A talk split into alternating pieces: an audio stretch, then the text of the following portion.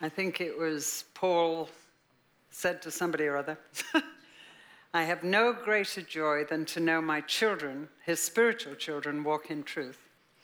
And you can't buy that. And those of you that are here in the family ministries, I'm so excited you have a church like this that uh, reaches out to families and uh, shows us how to pass on our faith, give them a legacy the next generation. And God gave me a verse when I was 50. Uh, even when you're old and gray, do not forsake me, O Lord, until I have declared your power to the next generation, your might to all who are to come. When I was 70, I was teaching in secret in Vietnam, all those good things, and police found us and all of this exciting stuff. And uh, I was thoroughly frightened after that.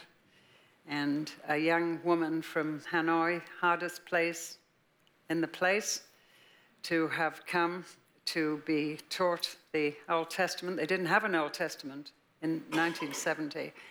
Uh, communists came in before Wycliffe had even got the New Testament done.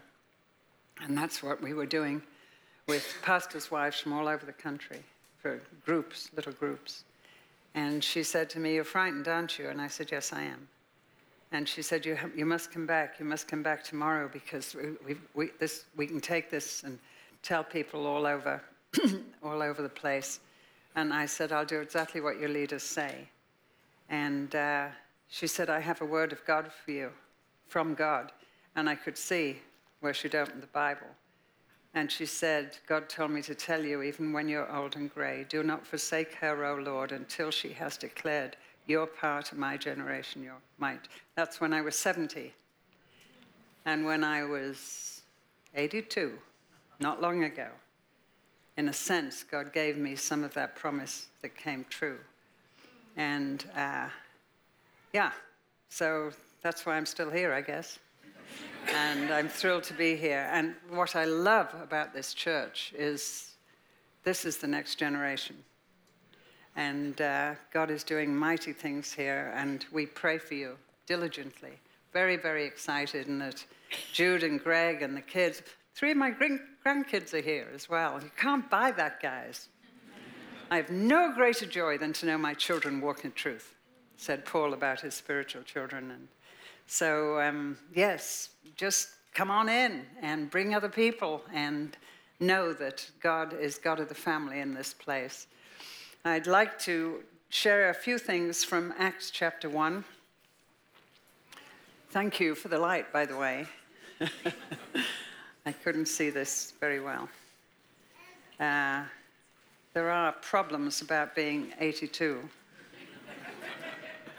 I fell in the parking lot when I was about, I don't know, 80, going home from church, and it was, we, we have our church in Milwaukee, Wisconsin.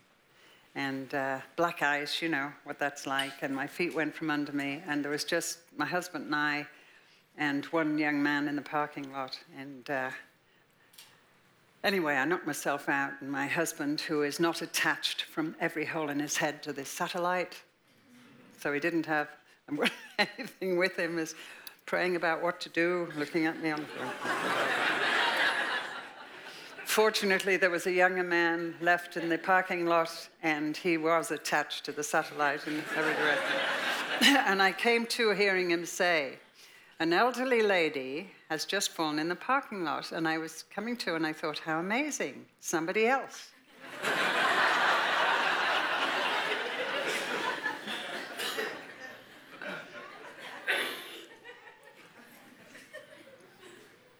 The Jesus part of you never ages. And uh, outwardly we diminish, but inwardly we're being getting younger and younger and younger till one day, glory, and forever. So, with all that, which has nothing to do with what I want to tell you, let's look at Acts chapter 1. Um, this is a passage of scripture you probably know well, but Jesus' cross resurrection, and he hangs around for 40 days before he goes back to his father's house. How is that and why is that? 40 days. Well, we're told he had to make sure that they believed he had risen again. And he had to make sure that he spent time convicting those that still doubted. If you read Matthew 28, Jesus in his resurrection body is about to go up to heaven, and he says, I'll meet you in Galilee. This is after the 40 days is over. He gets there, and he's about to be ascended, and he's got his 11 in front of him. And uh, it says, So he said, Go into all the world and preach the gospel to every creature. And it says, Some doubted. Have you ever read that? Some doubted. What? Doubted what? Doubted it was Jesus in his resurrection body. These are his 11.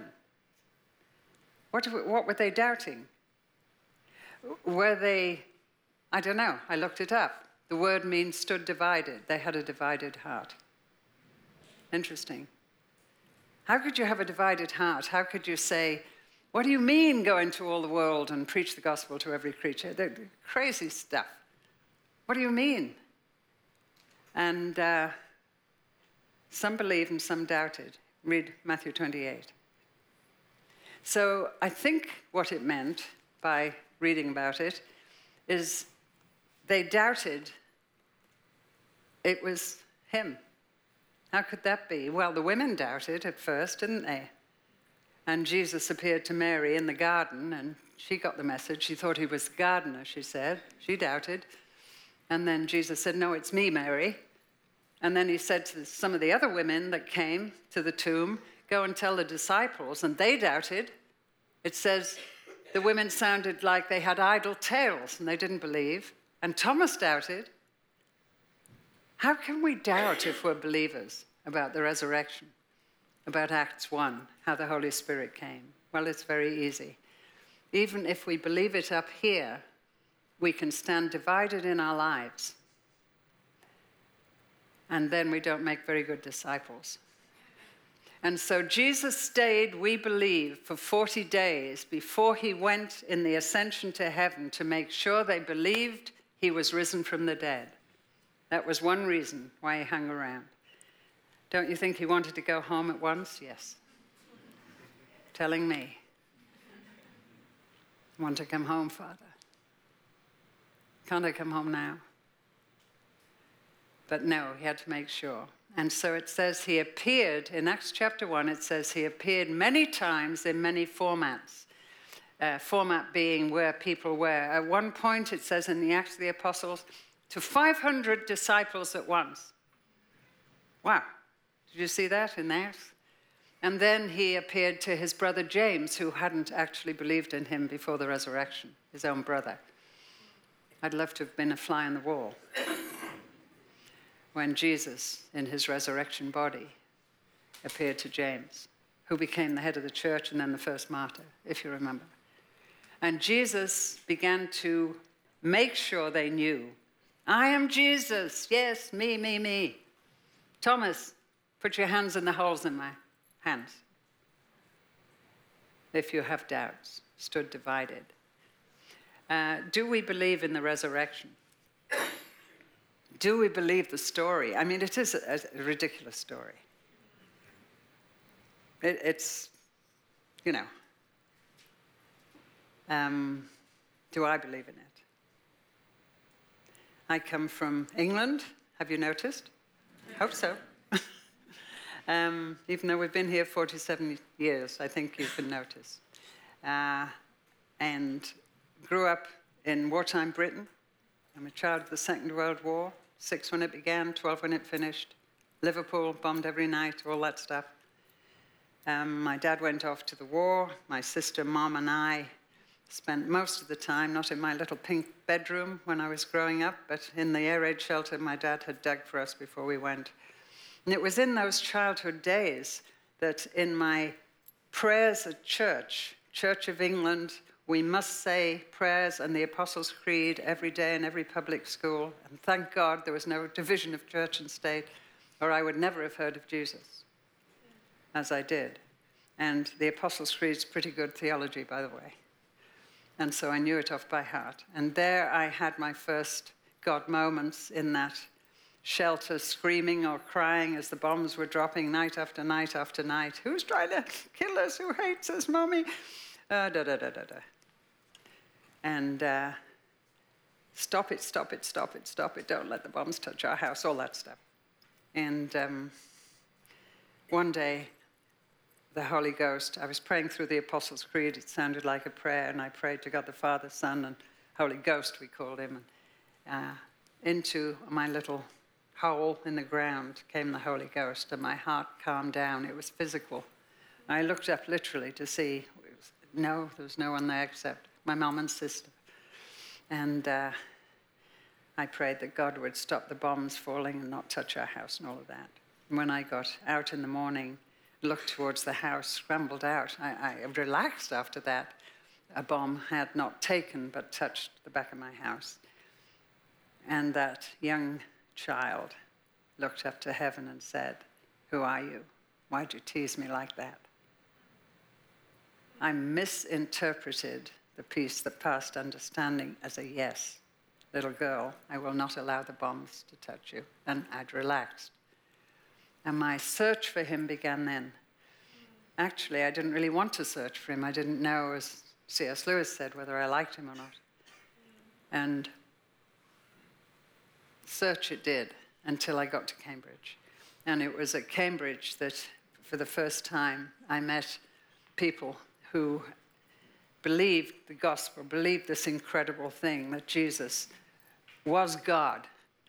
God in embryo, growing to birth size, a baby boy became. I believed it.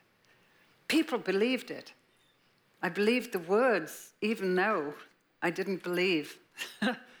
Isn't it funny? You can believe the words you've grown up with if you've any church background at all, uh, or any God background at all, but you don't believe it somehow. And uh, here at Cambridge, I found the best of the best. I was playing tennis for my college. My uh, captain was one of these Jesus people. I met Jesus people for the first time who wouldn't shut up. they just talked Jesus, Jesus, and I thought, how weird. And then one day, uh, somebody asked me to take a note up to the head girl, we would call her. I'd even voted for her. I was irritated when I found out she was a Christian, and I'd voted for her. And so here she was. And uh, they said, Would I take this up to Grace? And so I knocked on the door and very rudely burst in before she said, Come in. And she was on her knees with a big Bible on the bed. And I thought, Oh, how embarrassing for her. And I honestly imagined that she would get up and hide the Bible. And uh, I was sorry I'd embarrassed her.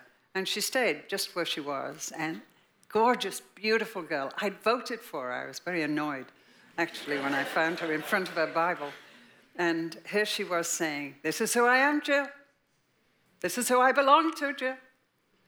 Take it or leave it, Jill. Yes, Jill, she said with a lovely, gorgeous smile. Irritated me. She was beautiful. and I threw the note at her and I went outside and I didn't know what was happening to me, but I was angry it was called Conviction, actually. Beautiful girl on her knees saying, I believe in Jesus. Yes. And I went to my room and uh, had lunch. And at lunch, believe it or not, C.S. Lewis was on the radio saying things before his conversion, on his walk towards God, as he preached on the History Channel. And people were writing them down. And uh, in the lunch line, I'm doing something, making a fuss, and somebody put some of those answers Oxford, Cambridge. The people in England were scribbling down C.S. Lewis's comments as he walked towards God, and then a glorious day when he said, I am now an evangelical Christian, from atheism to God. And uh, I left the lunch line, and I went to my little Cambridge room, and I read Heaven, Hell, because somebody had asked, Surely, Professor Lewis, you don't believe in hell or heaven. You, what do you mean? And he had answered in his history talk after his conversion what he believed about heaven and hell. And one famous Lewis quote was on there, wasn't famous then. He hadn't been a Christian more than a year. Ah, and it was there is a door opened in the pitiless walls of the world, and one day we shall follow our great captain inside. Very famous Lewis quote. There is a door in the pitiless walls of the world. And I left the lunch line, and I'm reading this in my little Cambridge room, and a great cry goes up. If only someone would tell me, what is this door? Is it, is it death's door? And who will get in? Will I get in? Will, will my mom? Will my dad? And, and, and Grace, what, what was that about? Something in her face. And, uh, and God read me. If you don't know what to say, especially if you're in trauma, don't say anything. Kneel down and say to God, read me. Okay? That's all you need to do. He has anyway. I am a prayer, and I did the same. I didn't know what words to use. And I didn't say, read me. I just knelt down and helplessly. And... But it was, if only someone would tell me prayer. And within three weeks, I got sick, rushed into a hospital, and put next to the first person uh, I think I'd ever met in so called Christian England who knew God. And she was a nurse who was sick herself and a new believer in Jesus. And she had been to one class on how to lead somebody to Christ, and I was the experiment. And she did a great job, actually. Uh, and she told me about Lord Jesus and the gospel. And uh, used Revelation 3:20, which we use out of context, but it worked. Those of you who are believers know what I mean. Uh, it's really about Jesus knocking on the door of a church that needed waking up. But she applied it to my heart. Jesus is knocking at your heart, and he wants to come in. And he's knocking at the door. And I said, Oh, I know about the door. She said, How do you know about the door? And I said, There is a door opened in the world. And one day we should, where did you read that? I said, piece of paper. Lewis, oh, she said, yes. She took a chance, that door. And I said, can you take me through? And she said, yes, Jill. She took me through. You know, I'm 82 years of age, and it's all true. And it still makes me cry. And God came into my life by his Holy Spirit. Jesus without his body. Jesus sent forth his Spirit. It isn't God the Father, God the Son, God the Spirit. It's God the Father, God the Son, God the Spirit. All God in all their godness. All God in all their godness. And it's taken me a lifetime to figure out what on earth that means. But as I prayed with, with, with Jenny and asked Christ by his Spirit to come into my life to forgive my sin. I didn't understand any of it, just little bits of it. It happened. And she said, Now go to sleep tonight, Jill, saying, All of God is in all of me. I said, What? She said, It's all you're going to get. I said, That's it? Can't I get a bit of God like and more tomorrow? And she said, You can't get a bit of a person. He's God in all his godness, Holy Spirit. Jesus without his body, God in all his godness, third person of the Trinity. And of course, it takes a lifetime to figure all that out. Who I received at that age. But I did. And then she began to follow me up, she said. I had no idea what that meant, but I was to learn. And uh, she said, Go to sleep tonight saying, All of God in all of you, right? I'll tell you about it in the morning. I woke up in the morning and I said, So, what about this? Is that all it, it is? Is that all I'm going to get?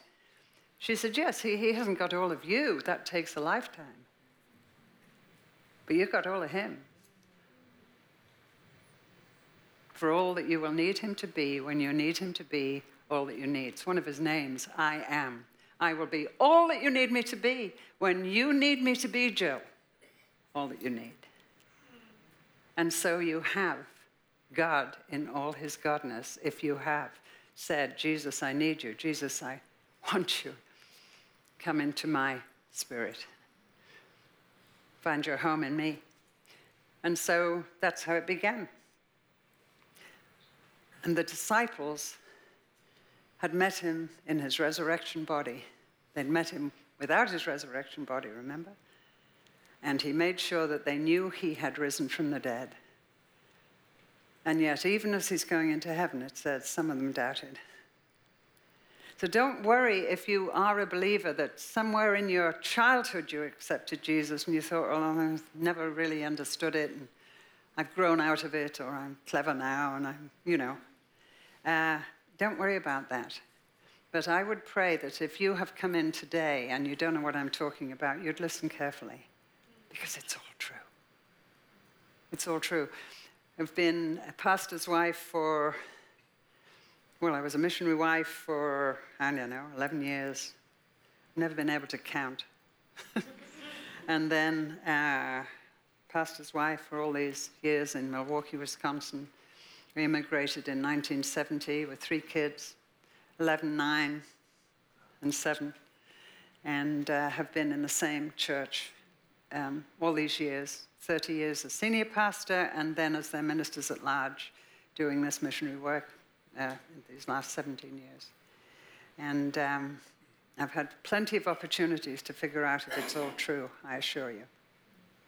I have met people who are being tortured for their faith soon after we left them and they were arrested in Iran and all of that. And uh, it's all true. Those that have escaped have told us their story. It's all true. Oh, my word. If anybody should know, it would be them. And uh, what's all true, Jill? That you can't go to heaven without Jesus. That's true. You can go to heaven. What's heaven? Eternal life. What's eternal life? Forever. What's forever? Eternity. New bodies. No more pain. No more sickness. No more death. No more, no more, no more. Incredible. And heaven isn't sitting on a pink damp cloud playing a harp. New heavens, new earth, guys. Read about it, learn about it, ask about it. It's all true. Yes, it is. So, one or two things from this passage.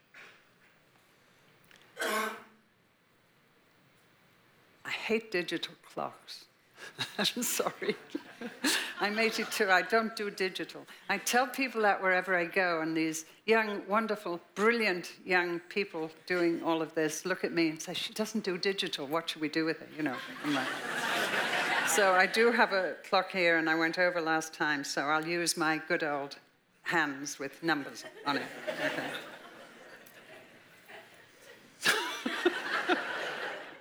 okay. Um, which part, Lord? Jerusalem, Judea, yes. So, Jesus is going home to heaven.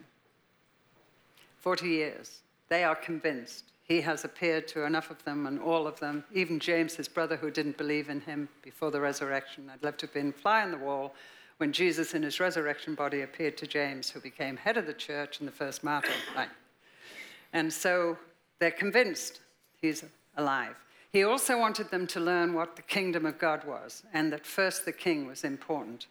That Jesus needed in his resurrection life within them to be first in their life, first before their family, first before their everything. Jesus first, Jesus only. Right. What does that mean? That he will take our lives. Does it mean we will have to leave our families? No, hopefully.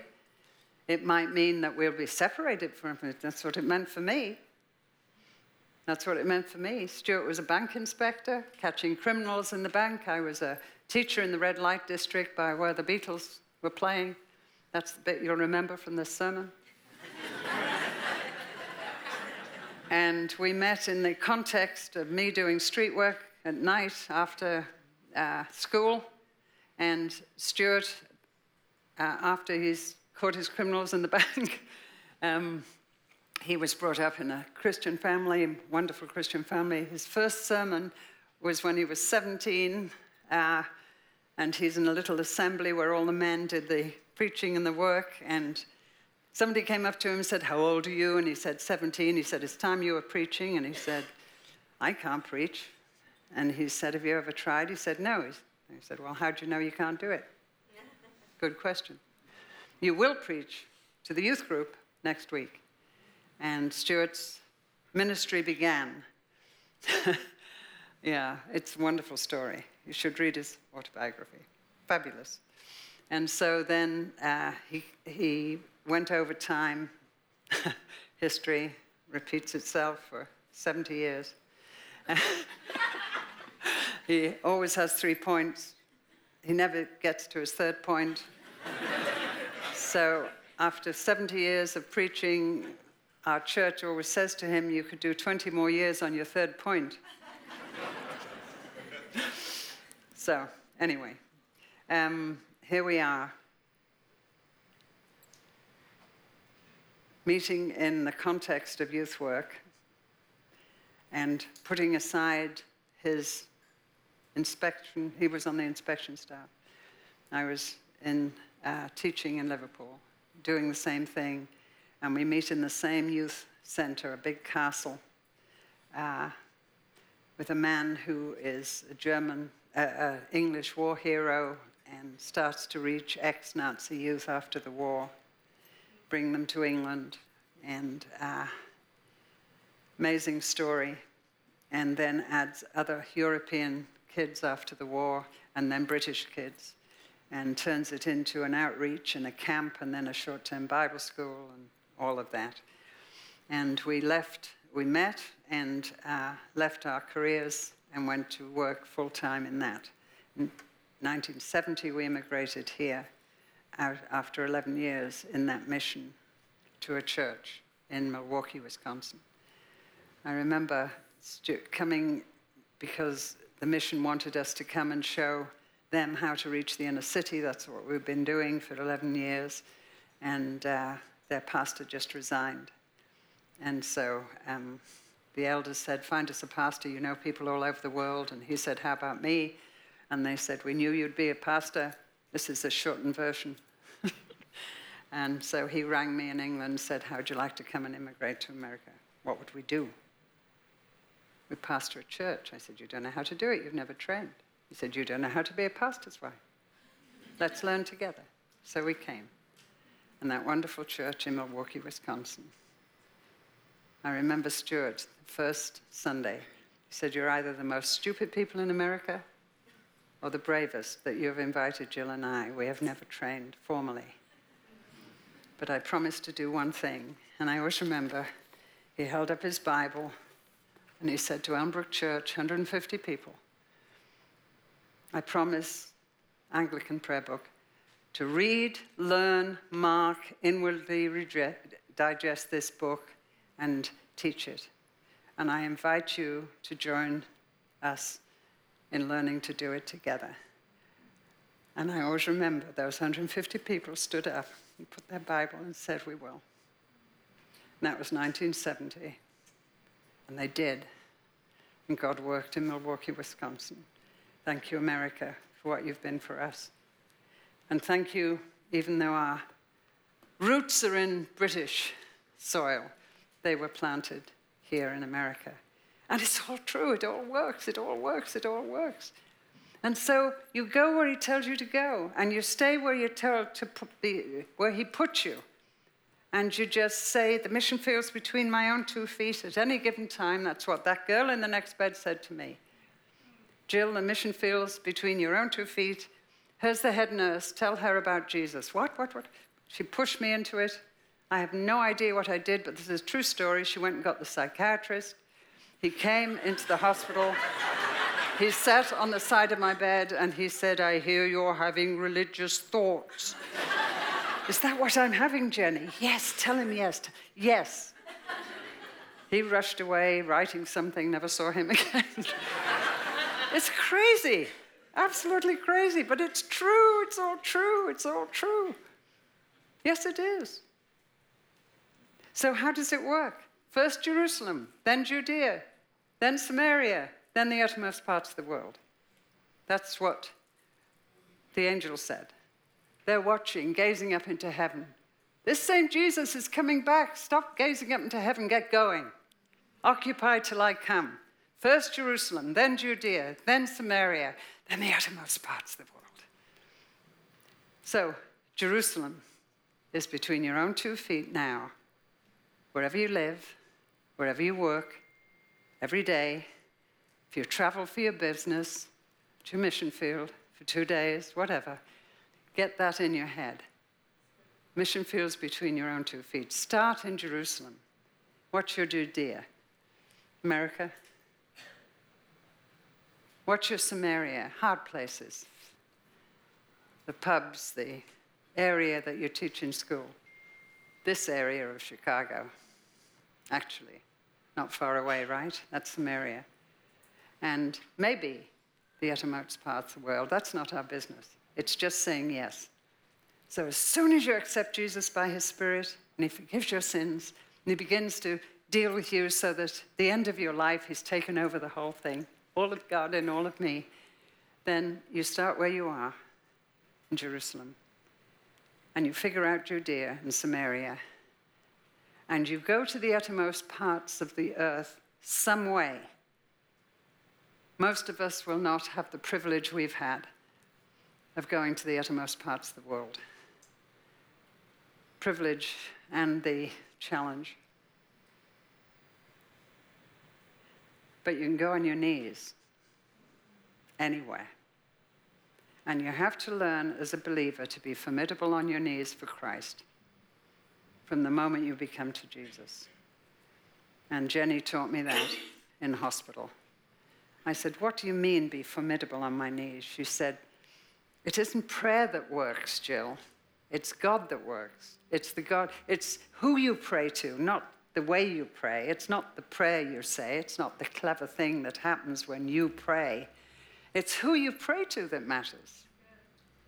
Right? And so you can be formidable on your knees for the uttermost parts of the world. You can kneel down and you can go anywhere in the world. You can go to Iran where people I know are being put in boxes, as I say, and tortured because of their faith and you can pray. And you can go to your next door neighbors. You go to your family members. Those of you who are divorced and broken, you can go all over that broken family on your knees. Go anywhere on your knees and be formidable. I remember one of our grandkids saying to me one day in Milwaukee, I said, Where are you going tonight? We're going down to Summerfest, bands, you know, and all of that stuff. And I said, Which band is playing? Stuart had always taught us to be astute. he told me, I said, It's not a good idea. Wait a few weeks. There's a good country western. No, no, no, no, no, it's all right. We're, we're all going in a group from church. I said, It isn't all right. Look at me, Danny. I'm going. So I said, All right, Nana is going to pray for you. He said, Don't! Nana, got to get formidable. You've got to get them scared to death of your prayers. Actually, he got sick. And when I heard that, I thought, oh, Mama. Uh, so I waited for the call, which came. Nana, I got sick. I couldn't go. I said, I did not pray you get. He didn't believe me. but anyway, we have laughed. He's now 30 we have laughed about that. You can be formidable and you can go to the uttermost parts of the world. Or you can go yourself. If you just say yes, maybe. Just say yes every day. Yes, Jesus, whatever. And it'll work. Pray with me.